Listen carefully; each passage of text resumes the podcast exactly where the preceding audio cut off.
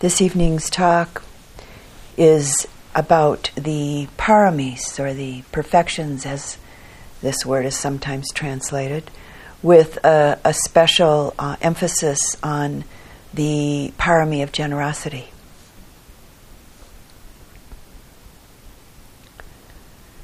So, paramis, the accumulated uh, forces of purity within the heart, within the mind every mind moment that's clear, that's free of greed and hatred and delusion, has a certain purifying force in the ongoing flow of consciousness. And each, each of us in our long evolutionary process has accumulated many of these forces of purity within the heart and mind. One of the roots of the Pali word parami conveys a sense of supreme quality. And in Sanskrit, the word paramita means going toward something. So, going toward supreme quality, going toward perfection. In the Theravada tradition, there are ten paramis to be developed. And I'll list them in Pali first and then in English. Dana, generosity. Sila, which is virtue or ethical behavior. Nekkhamma, which is renunciation. Panya, wisdom. Virya, energy or effort. khanti, patience. Sakka, truthfulness.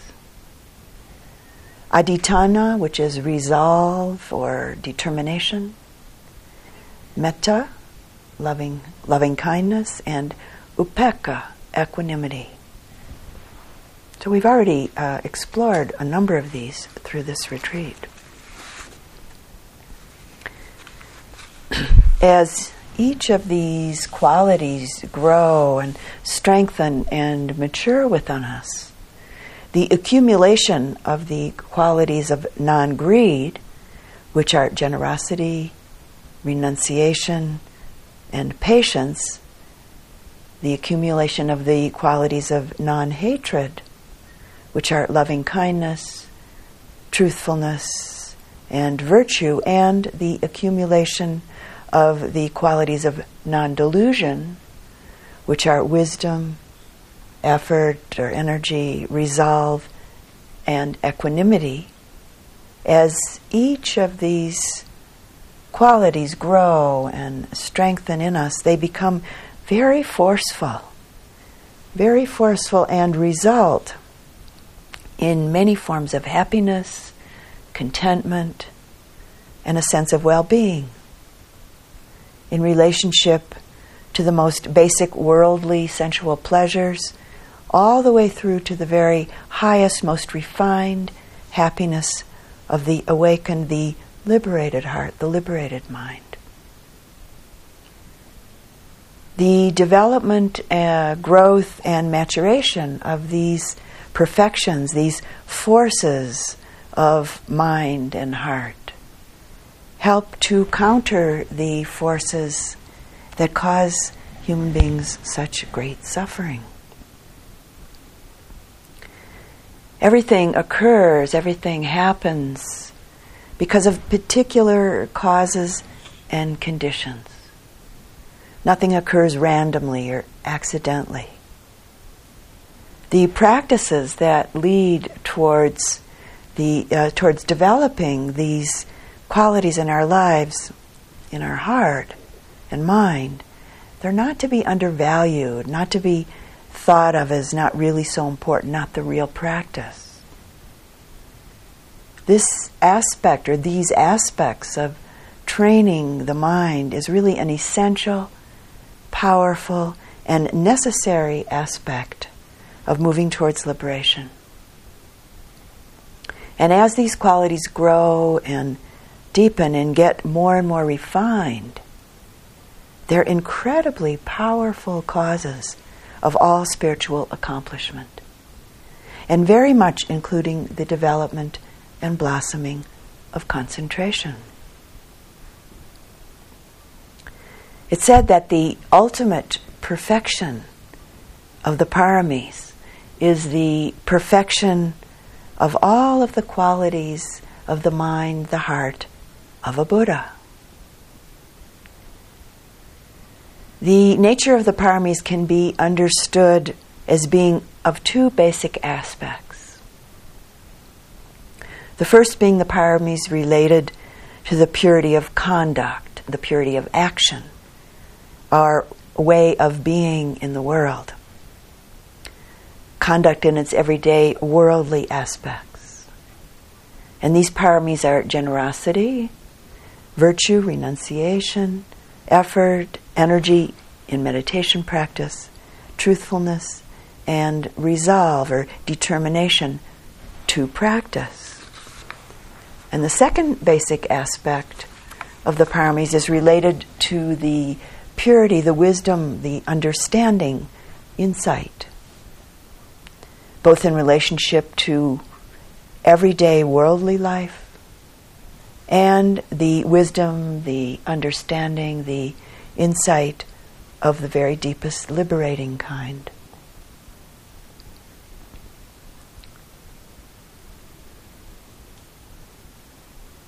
The second aspect of these perfections or paramis includes panya, wisdom, patience, a loving kindness, and equanimity. And of course, all of the paramis are interrelated, and so bring each other to light over and over again.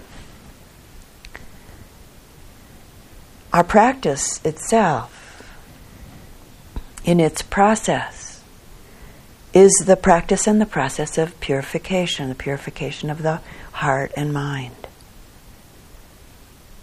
The path of practice that leads one towards liberation. Samatha, concentration, vipassana, insight practice, and other specific practices such as the Brahmavihara practices, metta, karuna, mudita, and upekkha, are often called the path of purification. The development of the paramis quite organically, quite naturally, occurs within the context of all of these practices. In light of uh, soon moving from an intensive retreat setting into the larger world, and considering that, in our everyday life here in this intensive retreat setting, and in our everyday life outside of the retreat setting, bringing the paramis more into the forefront of one's daily life can be quite helpful and fruitful. It can really be a potent aspect of our practice.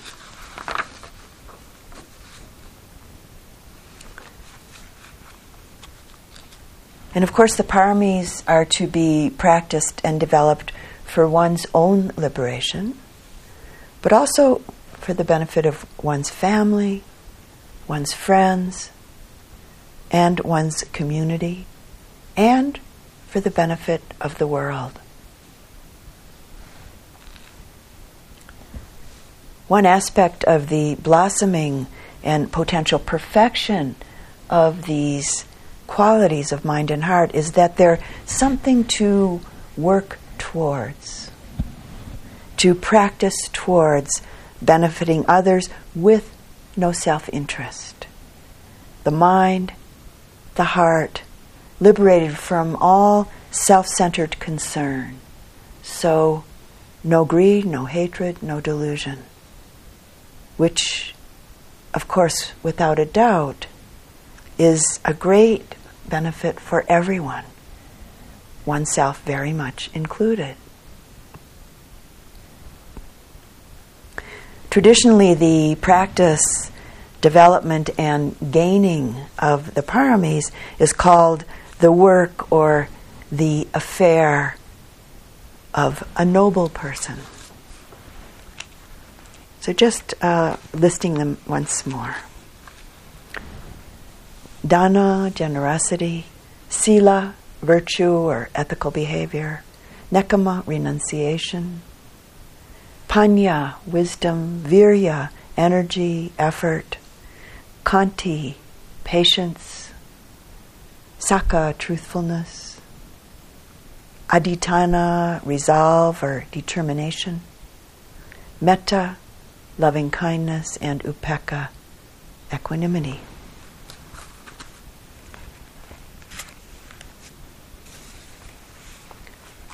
And this evening, as I mentioned, we'll look uh, deeply into the parami of generosity, exploring the giving and the receiving that's inherent in this beautiful and essential quality of heart and mind.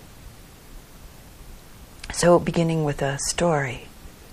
Some years ago, when I was living at the Insight Meditation Society, there were times when I would go to the Cambodian Peace Pagoda Temple, which isn't very far from IMS, to pay a visit to my friend, the Venerable Maha Ghosananda. And some of you may know of him. He's no longer alive, but um, you may know of him. His name translates as Maha, Maha translates as great, and Ghosananda, sound of bliss. And Maha, as he was fondly called most of the time, was uh, from Cambodia. And he is considered to be the patriarch of Cambodian Buddhism. He's probably best known for the Dhamma Yatras, the long step by step walks for peace that he led through the Cambodian countryside, the villages, and the refugee camps during and just after the Vietnam War. And he died some years ago uh, at approximately 94 years old. No one really knew exactly how old he was. He'd been a monk for 80 years. Venerable Ghosananda was an incredibly glowing and energetically light human being. He felt like one of the purest and lightest beings that I'd ever encountered so simple, unpretentious, really so rare. A being with a really truly unfettered mind and a pure heart. A few years before Maha's passing, I had the great honor and joy of teaching a, a three day retreat with him up in Crestone, Colorado. And during that time, uh, a very sweet and deep connection came to pass between us. The evening before the retreat was to begin, I was uh, taken into his quarters to say hello. And we really didn't know each other very well and hadn't seen each other for over a year. So I didn't know if he'd remember me. Being uh, such an old man, there were things that he didn't remember. So I recalled to him the um, last time that we had met. And I asked him if he remembered me. And his response was, Oh, yes, I remember your nose. and I burst out laughing. And I said, Wow, it must be quite a nose. and he said, he said very directly and very sweetly, he responded, It's a good nose.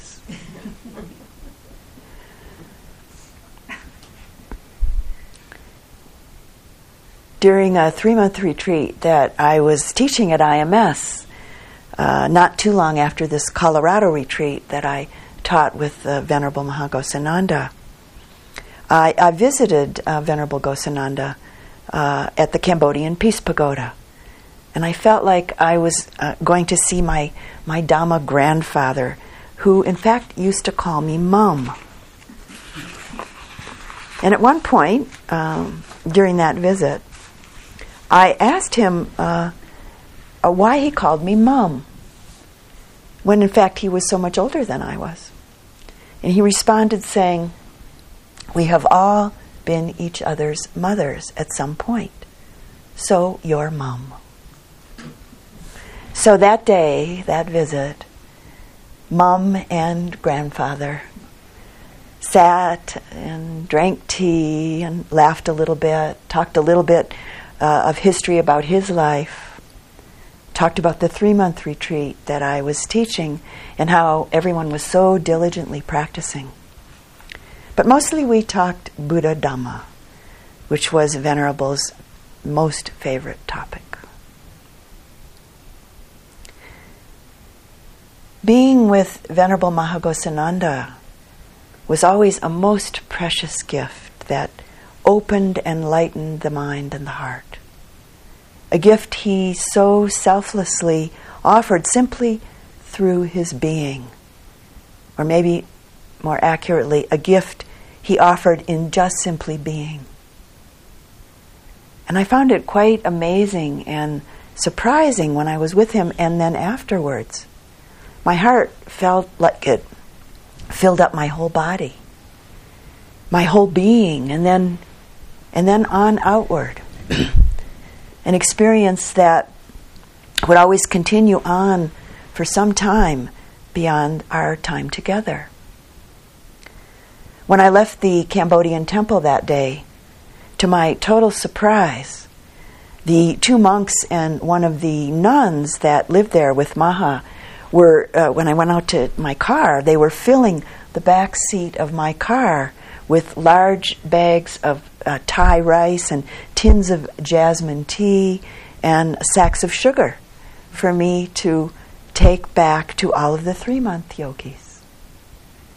They wanted to offer gifts of support because they were so happy that people were practicing the Dhamma.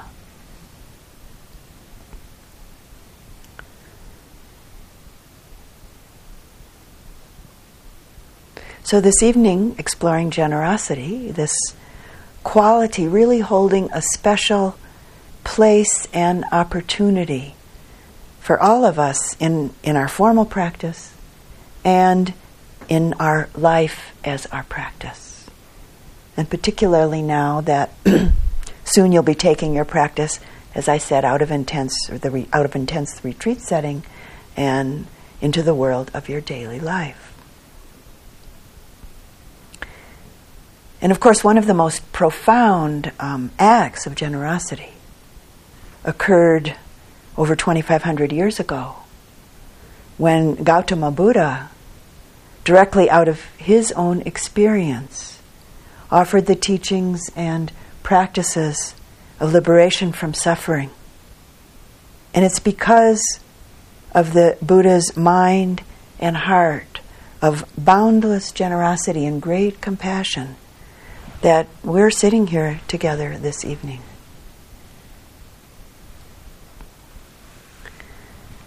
and so, moving from a recent story regarding Venerable Maha Ghosananda to an old story, an ancient Buddhist legend, a tale that displays a number of paramis, in particular generosity, along with virtue and renunciation and wisdom, effort, and energy and resolve. In this particular telling of this ancient legend is adapted from the tale as it uh, was told by Rafe Martin. It's said that many Mahakalpas and world cycles ago, before our Buddha, Gautama Buddha, came to be, another Buddha, Dipankara Buddha, was about to pay a visit to a, the small village of Amaravati in India and uh, offer an evening of public talks revealing the Dhamma. Well, the villagers were very excited and felt deeply honored. And to show their great respect for the Buddha Dipankara, they decided to level out the whole length of the road that the Buddha would walk on through the village and then cover it with a piece of very fine cloth. in the forest just outside this village of Amaravati lived a young man who was blessed with much goodness, physical beauty, intelligence, friendliness, kindness, and much virtue and vigor. He was the hermit Sumedha, who in a much later time was to be the future Buddha, our Buddha. Sumedha's parents were wealthy Brahmins, and they had died a few years before, leaving him with seven generations of accumulated property and great wealth. It said that young Sumedha thought, My family has amassed much wealth. Yet neither my parents nor my ancestors were able to take any of it with them upon leaving this world. What's the point of amassing more? One day I too will die, as there's a road that leads beyond suffering in this world. Why should I remain idle? No, I will leave this sheltered life and become an ascetic and find the way. So he announced his intention uh, to the king and gave all of his money to the poor and entered into the forest life as a hermit, eating wild fruit and wearing uh, clothes made of bark and letting his hair grow long and matted. He practiced energetically, whether walking, standing, sitting, or lying down. And within a short time, he gained a profound insight into the true nature of things and bore a very bright wisdom which was never to be dimmed. He sat for many days blissfully absorbed in his newly found sense of freedom and understanding. On the day of Dipankara Buddha's uh, visit to the village, Sumedha was roused out of his deep uh, meditation by all of the excitement and all of the activity in the village. It said that seated cross legged, he rose up into the air and flew through the forest until he came to the road. What's all the excitement? Why are you working in the midday sun? Why is the road being leveled and covered with golden cloth? Venerable Sumedha, the workman replied, Don't you know the Buddha Dipankara is approaching the village? Well, Sumedha's heart leapt with joy. A Buddha, he thought. Rare is it even to hear the word Buddha. Rare is it beyond all comprehending to meet such a fully realized one. So he immediately came down from his airy perch and offered to help the workman with the road. And he picked a particularly swampy patch of low ground to fill. And he worked with a heart and mind filled with light and joy, repeating over and over, a Buddha, a Buddha, a Buddha. But before he was able to finish his task, he heard exquisite music and chanting and saw flowers being tossed in the air. The Buddha Dipankara was approaching. It said that Sumedha saw multi hued rays of light extending out from the Buddha Dipankara and a great soft golden light surrounding him. And he thought, here is one who has attained all wisdom. Here's one free from all greed, all anger, all ego delusion. One in whom all goodness has been realized. I shall make an offering to the Buddha Dipankara in honor of all that he is. So, Sumedha spread his bark cloth cape over the soft, wet ground that he hadn't finished filling and lay down on top of it and loosening and spreading his long matted hair, he made a passage of himself for the Buddha Dipankara to walk on over the mud. Then he thought, Like the Buddha Dipankara, I want to help all beings. I am determined. Despite all of the difficulties and all of the danger, I'll never turn back. I am resolved to attain what Buddha Dipankara has attained and benefit all beings. The next moment, the Buddha Dipankara arrived at the spot. And looking down at Sumedha, he knew this hermit has made the resolve to be a Buddha. He will be successful. And in many Mahakalpas and world cycles from now, he will become a fully realized one, an awakened one, a Buddha. And his name will be Gautama. And out loud, surrounded by hundreds of people monks, nuns, laywomen, men, and children. The Buddha Dipankara stated, in many Mahakalpas and world cycles from now, this hermit lying here will fulfill his great vow. He will be a Buddha named Gautama. And when he becomes a young man, he'll see the four signs old age, sickness, death, and a monk.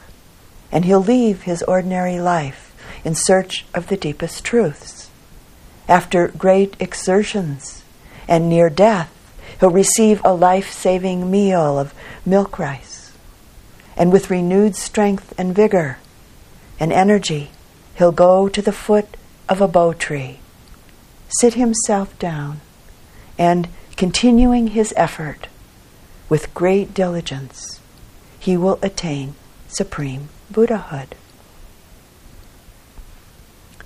Well, as you can imagine, Sumedha, lying there in the mud, became delirious with joy. My deepest wish shall be attained. I shall be a Buddha, he thought. The next moment, the hermit Sumedha put his hands together, honoring the Buddha Dipankara, who did the same in return to the Bodhisatta. And then the Buddha, the Buddha Dipankara continued on his way through the village, accompanied by hundreds of followers from all walks of life. The Bodhisattva Sumedha arose from his bed of compassionate generosity, filled with joy and strength of purpose. It said that he rose up into the air and returned to his forest retreat, where he remained practicing hard towards his goal.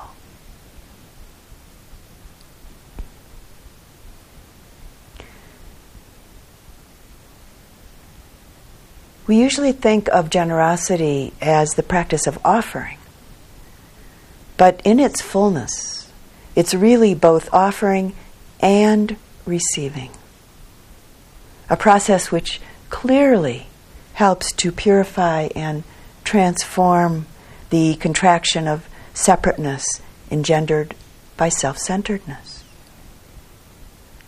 The development and deepening of the heart quality of generosity directly inspires and feeds the purification and transformation of greed and clinging, stinginess, hoarding and saving. The de- development and deepening of generosity directly inspires and feeds the purification and transformation of the fear and the attachment that are so closely linked to the energies of greed and resistance. Generosity, a perfectly natural aspect of our humanness, and universally recognized as one of the most basic human virtues. We offer, we give help, we receive. It's really the seamless circle. And just as the Bodhisattva Sumedha so diligently and deeply practiced cultivated and manifested compassionate generosity. We also cultivate and manifest it in a thousand ways, no matter our culture, our age, no matter who we are.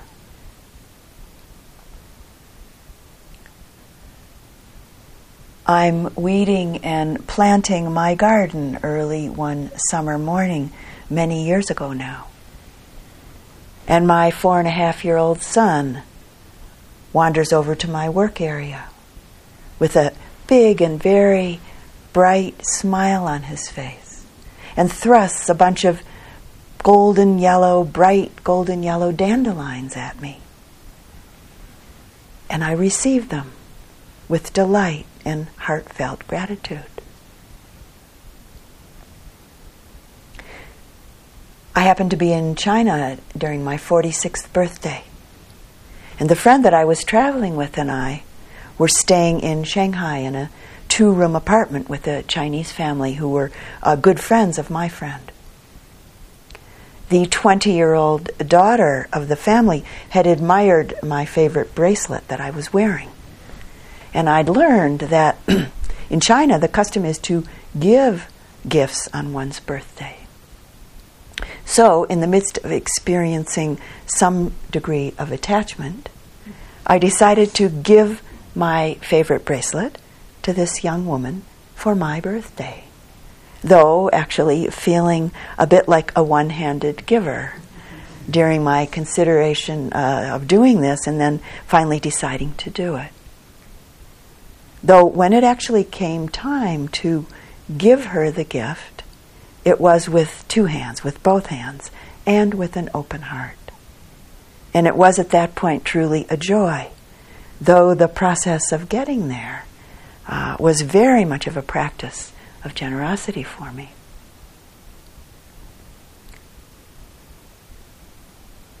A dear friend of mine waited some years for all of the conditions to come together to allow her to sit the three month retreat at the Insight Meditation Society. And finally, they do. They all come together. But one week before the retreat was to begin, she calls to tell me that she'd given up her spot because a very dear friend who was dying of cancer had asked if she might consider being her caretaker.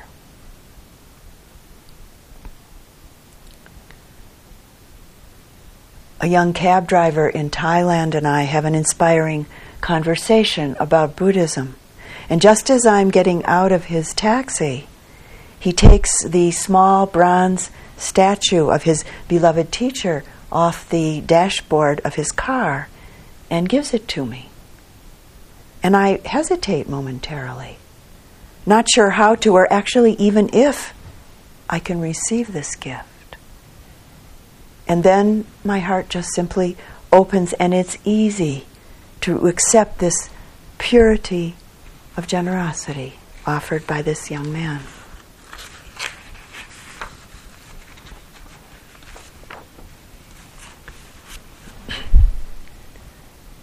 A three year old Native American child from the Iroquois tribe sits in the middle of a circle surrounded by many blood relatives and extended family. And there are delicious foods and beautiful clothing and blankets close to the child. After eating and drinking her fill and exploring the clothes and the blankets, a voice from outside the circle calls, I'm hungry. Another voice, I'm thirsty. Another voice, I'm cold. And the child is led out of the circle to share the food and the drink with the hungry and the thirsty, and the blankets with the cold one.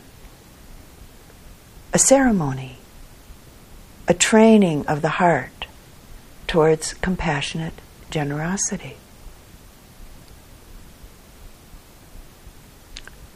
At one point, I was feeding my seven month old, this was quite a few years ago, my seven month old, she's 16 now, I think, my seven month old granddaughter pieces of banana. She was sitting in her high chair. And she picks up a piece of banana from the tray of the high chair and stuffs it into my mouth with a great big smile on her face.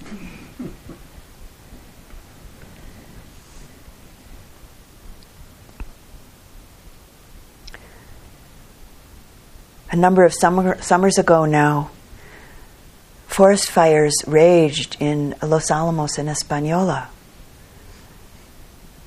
here in New Mexico. And hundreds of individuals and families were evacuated from their homes. Almost immediately, there was an enormous outpouring of generosity coming from miles around clothing, food, all the ordinary daily life needs, as well as offers of housing. So much offered freely that at some point we were told that it was time to stop giving. That the needs of all those suffering because of the fires had been met with great abundance.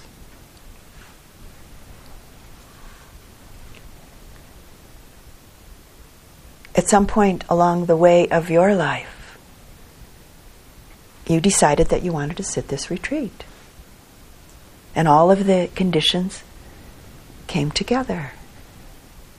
And so you both give your the gift of this precious time to yourself and you receive the fruits of your practice and the teachings day by day as your retreat unfolds.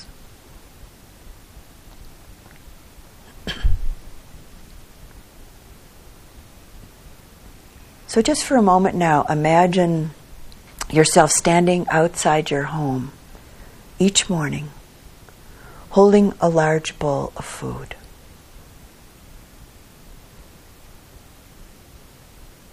A line of saffron robed monks is moving slowly, gracefully down the road, each of them holding a round begging bowl.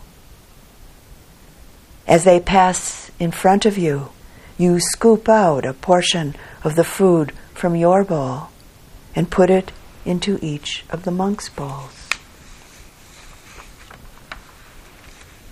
Imagine yourself as a child, standing with your mother or your father or an older sister or older brother, and seeing this ritual, this offering every morning, taking in the power of the generous heart, so clearly present in this daily practice, taking in the joy of genuine happiness, quite apparent in this purity of giving. The benefits of generosity are easily learned each day. They simply become a natural part of your life.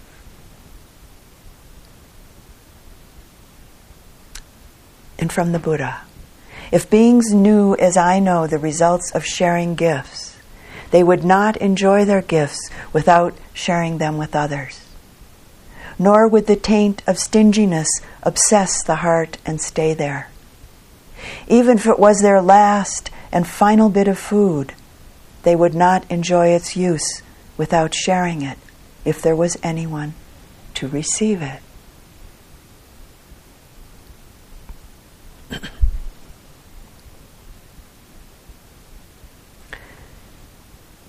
The Buddha and his nuns and monks all lived in the same simple way, making alms rounds each day for their sustenance. The Buddha taught and lived what is really a way of life. And in speaking to his Sangha, he said, Thus you must train yourselves. We will be thankful and grateful. Not even the least thing that is done for us shall be forgotten.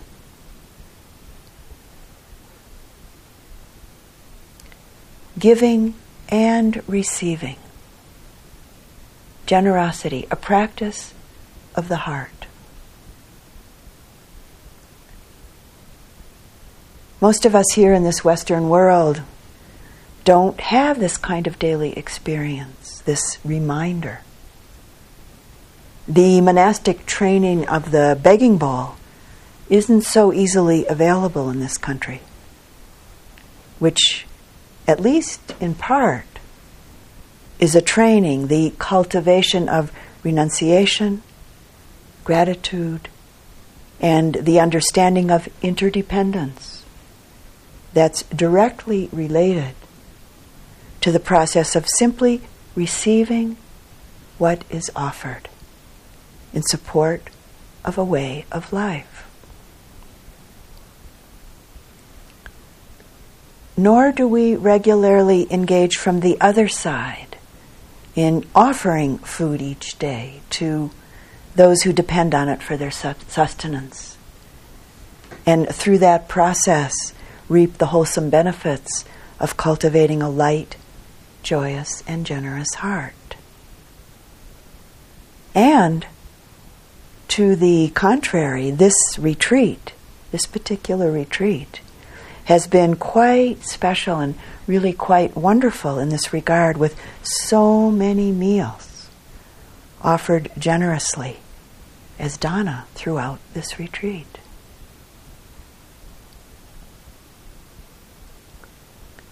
But as it is for the most part, our Western culture encourages us to yearn for, thirst for, to acquire and accumulate, and then to fixate and cling to our accumulations, material accumulations, and the accumulations of ideas, opinions, views, all that support this whole materialistic culture.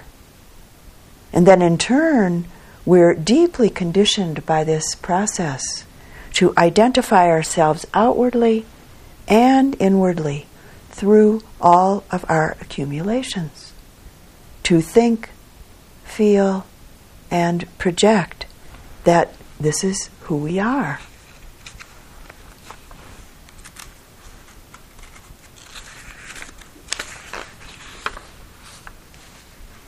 In light of this pervasive and sticky conditioning, I think it takes a certain kind of courage to enter into a spiritual path that encourages us towards seeing and knowing the truth of ourselves, the truth of all things underneath and beyond all of this training, this conditioning of attachment, clinging, and identification.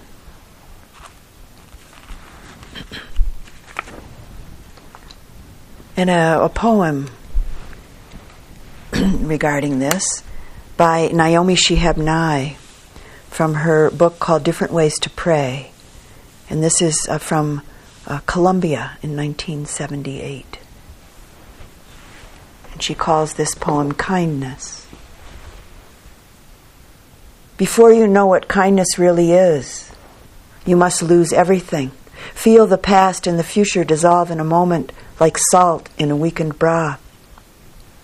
What you held in your hand, what you counted and carefully saved, all this must go, so you know how desolate the landscape can be between the regions of kindness. How you ride and ride, thinking the bus will never stop. The passengers eating maize and chicken will stare out the window forever. Before you learn the tender gravity of kindness, you must travel where the Indian in a white poncho lies dead by the side of the road. You must see how this could be you, how he too was someone who journeyed through the night with plans and the simple breath that kept him alive. Before you know kindness as the deepest thing inside, you must know sorrow as the other deepest thing. You must wake up with sorrow. You must speak to it till your voice catches the thread of all sorrows and you see the size of the cloth. Then it is only kindness that makes sense anymore. Only kindness that ties your shoes and sends you out into the day to mail letters and purchase bread. Only kindness that raises its head out of the crowd of the world to say, it is I you have been looking for, and then goes with you everywhere, like a shadow or a friend.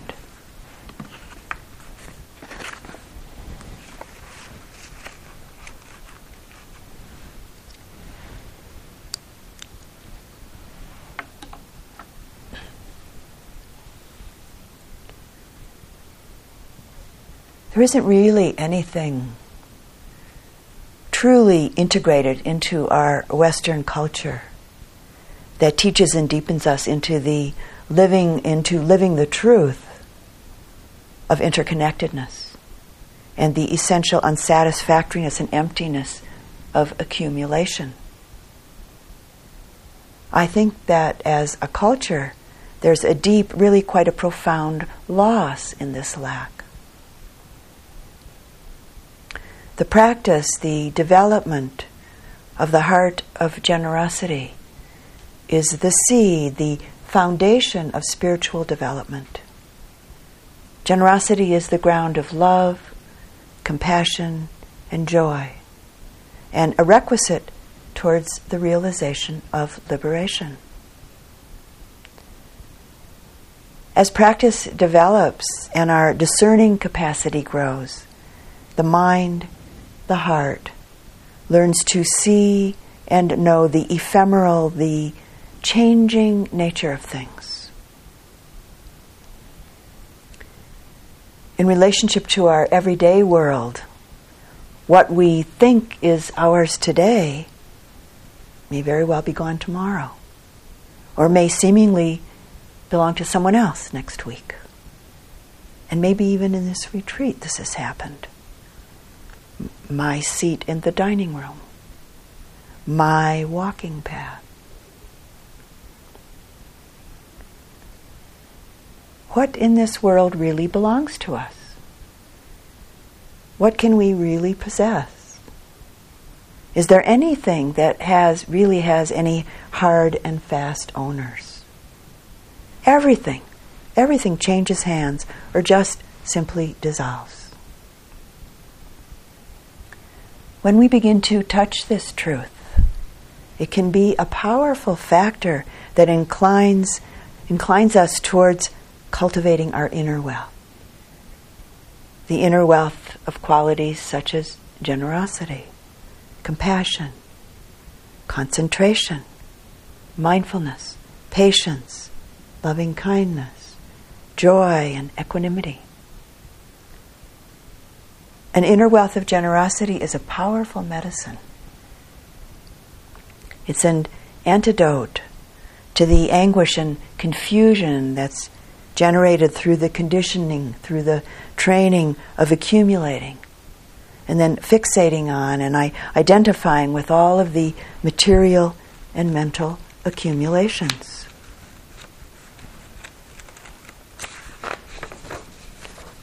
Generosity is a natural, healthy, awakened response to the deepening understanding that there's nothing that can be held onto in this constantly changing world. Our inner wealth of generosity is a wealth that can never be depleted. It's a gift that can forever be given. And it's a seamless circle. It feeds itself, it grows itself. And so, from this perspective, as the Buddha tells us, the greatest gift is the act of giving itself. And there's a little short sutta from the Anguttara Nikaya called Two People. I'm going to read just a portion of it. On one occasion, the Buddha was staying near Savatthi in Jeta's Grove at Anathapindika's monastery. Then two Brahmins, feeble old men, aged, advanced in years, having come to the last stage of life, 120 years old, went to the Blessed One. On arrival, they exchanged courteous greetings with him, and after an exchange of friendly greetings and courtesies, sat to one side. As they were sitting there, they said to him, Master Gautama, Gautama, we are Brahmins feeble old men, aged, advanced in years, having come to the last stage of life, a 120 years old. And we have done no admirable deeds, no skilful deeds, no deeds that allay, allay our fears. Teach us, Master Gotama, instruct us, Master Gotama, for our long term benefit and happiness. And the Buddha responds Indeed, Brahmins, you are feeble old men, aged, advanced in years, having come to the last stage of life, 120 years old. You have done no admirable deeds, no skillful deeds, no deeds to allay your fears. This world is on fire with aging, illness, and death. When a house is on fire, the vessel salvaged is the one that will be of use, not the one left there to burn. So when the world is on fire with aging and death, one should salvage one's wealth by giving. What's given is well salvaged, said the Buddha.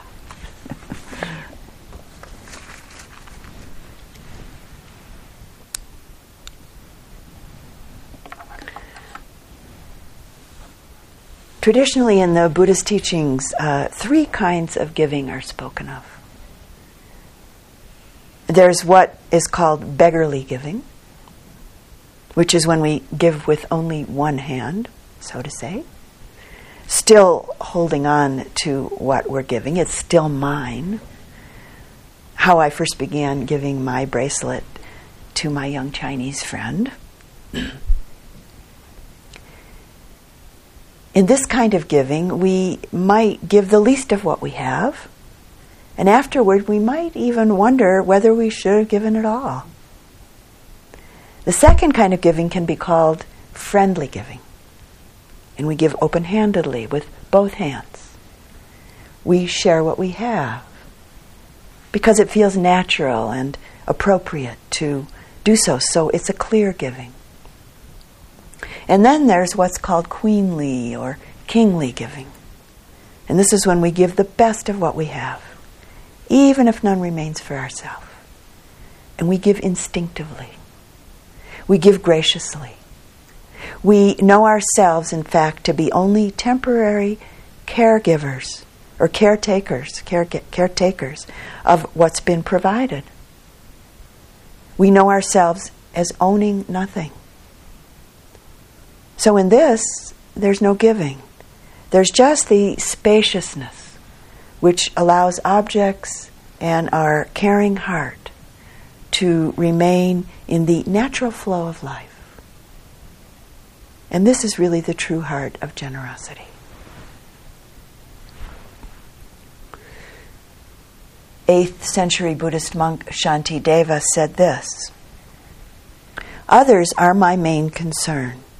When I notice something of mine, I steal it and give it to others.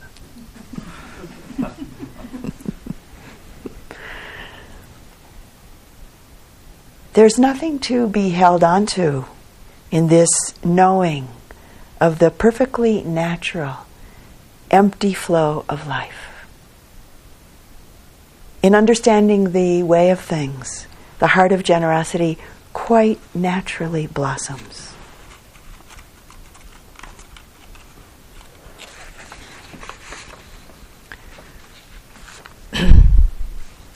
And from South Africa, from Desmond Tutu. Africans believe in something that's difficult to render in English. We call it Ubuntu Botho. It means the essence of being human. You know when it's there and when it's absent. It speaks about humanness, gentleness, generosity, hospitality, putting yourself out on behalf of others, being vulnerable. It embraces compassion and toughness. It recognizes that my humanity is bound up in yours, for we can only be human together.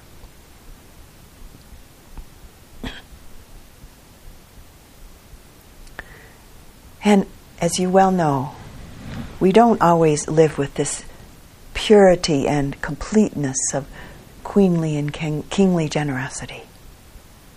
This is at least in part one of the reasons why we practice. Something that I think is important to remember throughout our practice is to remember to really be honest with yourself, to honor and respect your capacity of heart at any given point along the way, and not pretend anything to yourself or to others by imitating or acting out of some idealized image that you might have of a generous, compassionate, loving person. It's important to recognize, honor, and respect your limits along the way and to come from a genuine place of heart. Sometimes we might think that we're acting out of generosity or unconditional kindness and compassion, when we might be, in fact, acting out of maybe fear of loss or maybe fear of disapproval or fear of some degree of a harsh verbal or physical reaction. Or sometimes we might give from the place of trying to avoid dealing directly with a particular person or a particular situation.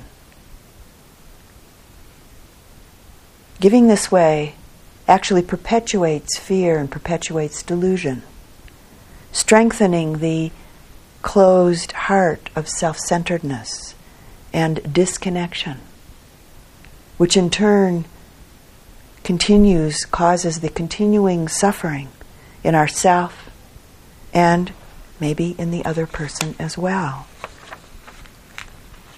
We might be creating what in modern language is called codependency, rather than cultivating the truth of a healthy and vital connection to others and the unfolding of the wisdom of interconnectedness and not self. That the quality of generosity very naturally springs from. It may be that you don't yet have the feeling of a simple okayness about being here. Meaning an okayness about being alive in this life. Just simply because here we are, alive in this life. Without this, we can experience some degree of a pervasive, undifferentiated feeling of disconnection a feeling of separateness, an inner lack. If we don't yet feel the strength within us of wholeness and this simple okayness, this needs to be respected. Otherwise, giving and sharing may be done with a subtle and often unconscious sense of getting something in return. When our heart hasn't yet healed from the learned, from the conditioned feelings of lack. There may be some misunderstanding in relationship to the truth of generosity. We may give ourself away or lose ourself in an unhealthy way in what seems like generous support but which may actually be unskillful giving or support of others. And when this happens, we actually feel less whole. We feel more depleted and weaker, which is often accompanied by a lack of awareness and ignorance in relationship to the real needs of others, along with a lack of awareness of our own needs. It's important to understand, respect, and honor in ourselves and in others that the wisdom of a true and deep generosity develops and matures gradually.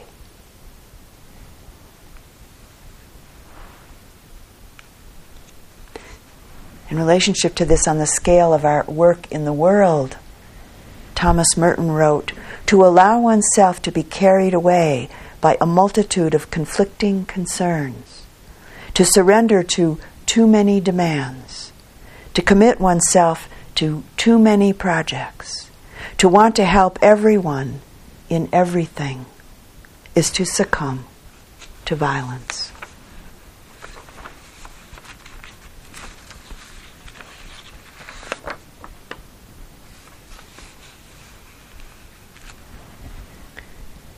And as a counterbalance to this, some words from Ralph Waldo Emerson. To laugh often and much, to win the respect of intelligent people and the affection of children, to earn the appreciation of honest critics and endure the betrayal of false friends, to appreciate beauty, to leave the world a bit better, whether by a healthy child, a garden patch, or a redeemed social condition. To know even one life has, has breathed easier because you have lived. This is to be successful.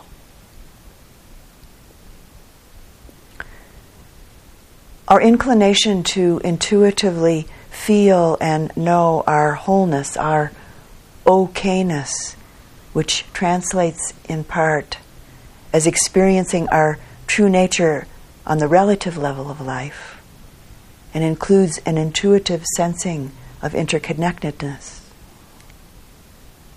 And our inclination to feel and manifest the generosity and compassion that naturally springs from, from this are perfectly natural inclinations. And our inclination to touch and know the freedom that's naturally inherent in deeply understanding the impermanent, unsatisfactory, and not self nature of things is a perfectly natural inclination as well. I think that for many of us, at least one or all of these inclinations are some of the deepest reasons that we're drawn to practice.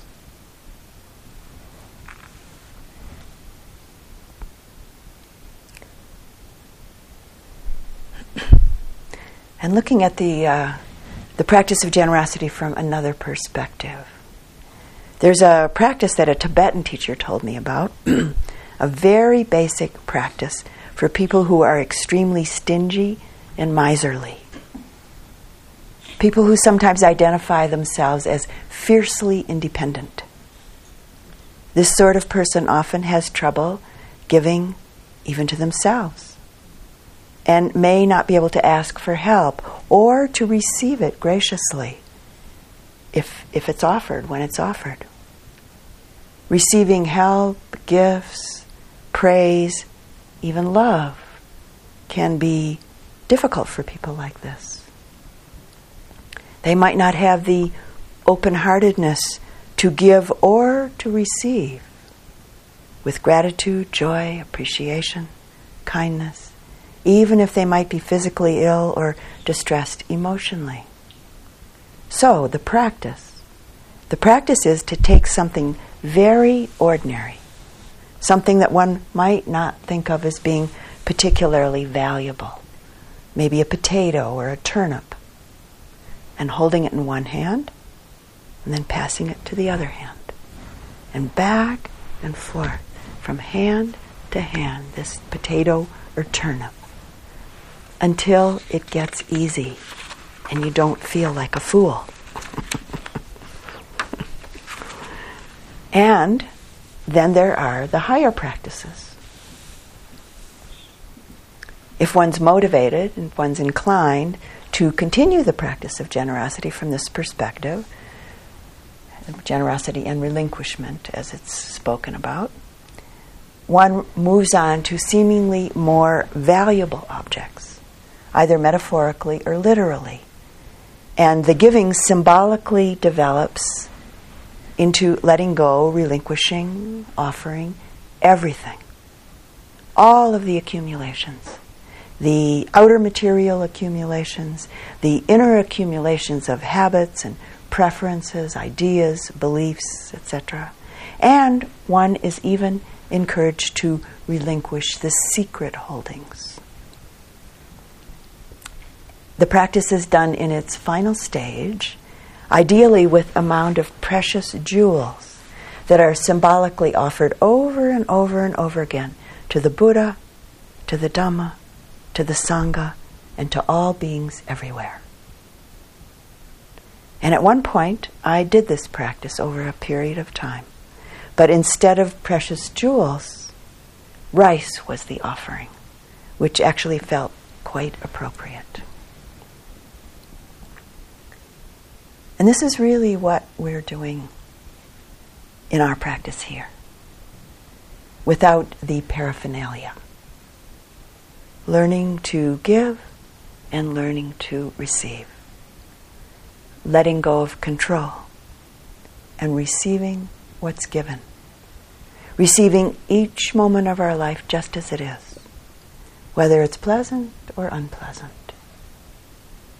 With the trust that it's just right, just enough for our spiritual growth to unfold from. We can give ourselves the gift of truly learning to be in the present moment with a kind and an open heart and with the clear, concentrated mindfulness. Receiving the present moment just as it is with gratitude, with appreciation, humility, and equanimity. With unconditional acceptance, we learn to apply the wise and careful attention of a concentrated, mindful awareness in the midst of any exchange, any relationship, any emotional state, any sensation that moves through our body, to any task we might be engaged in, to the experience of the breath from its birth all the way through to its death. We're learning to receive life fully, be kind, grateful, generous, knowing that this very life is our path to the deepest ease of well being and joy, and that it's intimately connected to the development of a deep generosity of heart.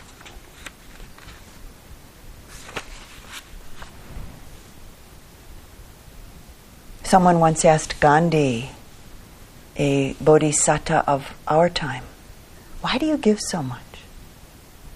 Why do you serve all these people? And maybe surprisingly, Gandhi answered, I don't give to anyone. I do it all for myself. In truth, the aim and the fruit of generosity is twofold. We give to help and to free others, and we give to help and free ourselves. This is really the fullness, the seamless circle of generosity. Through our practice, the energy of it grows and it flows within us and from us. And we begin to know it and to live it quite naturally as who we are. I'd like to close the talk this evening with another story. About 30 years ago, along with my interest in Buddhism, I had a Native American teacher named Wallace Black Elk. And once or twice a year, he would come to the area in Michigan where I lived to teach us. And one year I invited him to come and stay in my house. A small, very old, five room log home out in the Michigan woods. And at that point, just one of my sons and I were living there in that house. The summer afternoon of Wallace's arrival came and a very old, well used, small car pulled up in the driveway. And Wallace was the first one to get out. And he, I don't know if he's still alive, so I don't know if I say he is or was, but anyway, he uh, uh, was, is quite a large man, uh, about six foot three and very big boned. And he looked even bigger in his cowboy boots and his tall cowboy hat. And then it was like one of those cars in the in the center ring of the circus that pulls up in and the doors open and people just keep pouring out. And one is amazed at how many people can fit into such a small car. So as my son and I watched, seven people emerged from this tiny little car. Wallace's helpers and members of his family. And as it turned out, there were 11 people living in our house during this 10 day period. And the thought went through my mind how will we all live and sleep in our tiny house? Well, the space really expanded, seemed to expand. And people were sleeping everywhere. And food arrived. People would drop by in the afternoon to meet with and listen to Wallace as he shared his earth wisdom. And at night, Wallace and his extended family led ceremonies and practices in the sweat lodge down the road at the ecology center until about 12:30 a.m. And then it was time for a big dinner because no meals were to be taken uh, through the afternoon and evening uh, prior to the sweat lodge ceremonies. During these 10 days, I had to let go of many of my preferences and habits, needless to say. How I used the various spaces of my house, my usual schedule, the rhythm of my life, food preferences, and lots of other preferences. Wallace and one of the uh, members of his family smoked cigarettes, chain smoked, continuously, in my no smoking house. and people, as I mentioned, slept all over the house. The day began late in the morning, and with the late sweat lodge uh, ceremonies, uh, 1 a.m. was dinner time. And every afternoon, the house was filled with 15 or 20 people coming in to listen uh, to Wallace as he shared teachings in a very casual, conversational way. and somehow there was always enough food. We'd come back from the sweats, and there were bowls of food at the door or left on the kitchen counter. And often a, a friend and I would be um, cooking up something at 12 or 1 in the morning for uh, our main dish for our evening meal or early morning meal. The last night, Wallace and friends said that they wanted to do a ceremony, a, a gratitude ceremony in our living room for my son and I. And as we all sat together in a circle, each one of us was asked to offer some words from our heart in relationship to our 10 days together.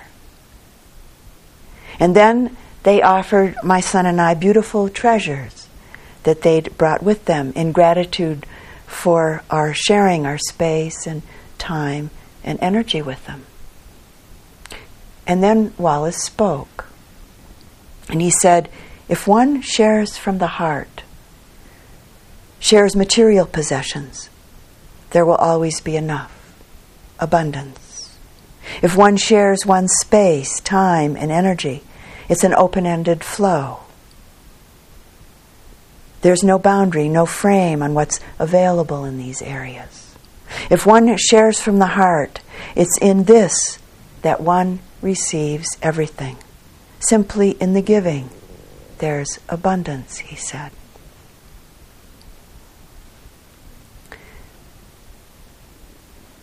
The next day, when everyone left, in seeing them off, my son and I stood outside watching them all get back into the old car. It was kind of like watching a movie playing backwards.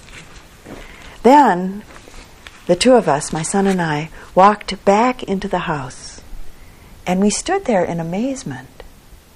The seeming great expanse of our home, holding all of the people, all of the activity, all of the energy for all those days, seemed to have shrunk and yet somehow, internally, we both felt tremendously expanded.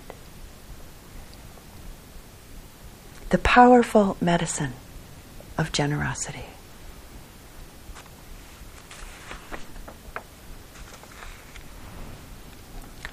and closing the talk with a poem from Mary Oliver called Goldenrod.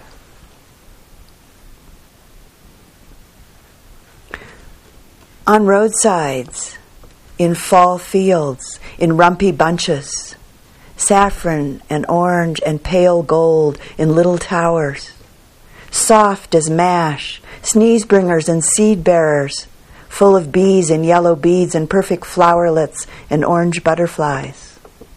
I don't suppose much notice comes of it except for honey and how it heartens the heart with its blank gaze. I don't suppose anything loves it except perhaps the rocky voids filled by its dumb dazzle. For myself, I was just passing by when the wind flared and the blossoms rustled and the glittering pandemonium leaned on me. I was just minding my own business when I found myself on their straw hillsides, citron and butter colored, and was happy. And why not? Are not the difficult labors of our lives full of dark hours? And what has consciousness come to anyway so far that is better than these light filled bodies? All day on their airy backbones they toss in the wind. They bend as though it was natural and godly to bend. They rise in a stiff sweetness and in the pure peace of giving one's gold away.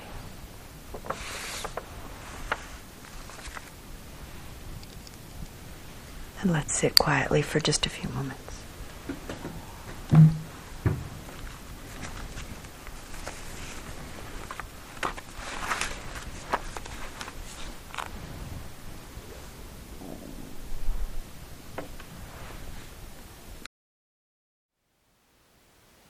Thank you for listening. To learn how you can support the teachers and Dharma Seed, please visit dharmaseed.org slash donate.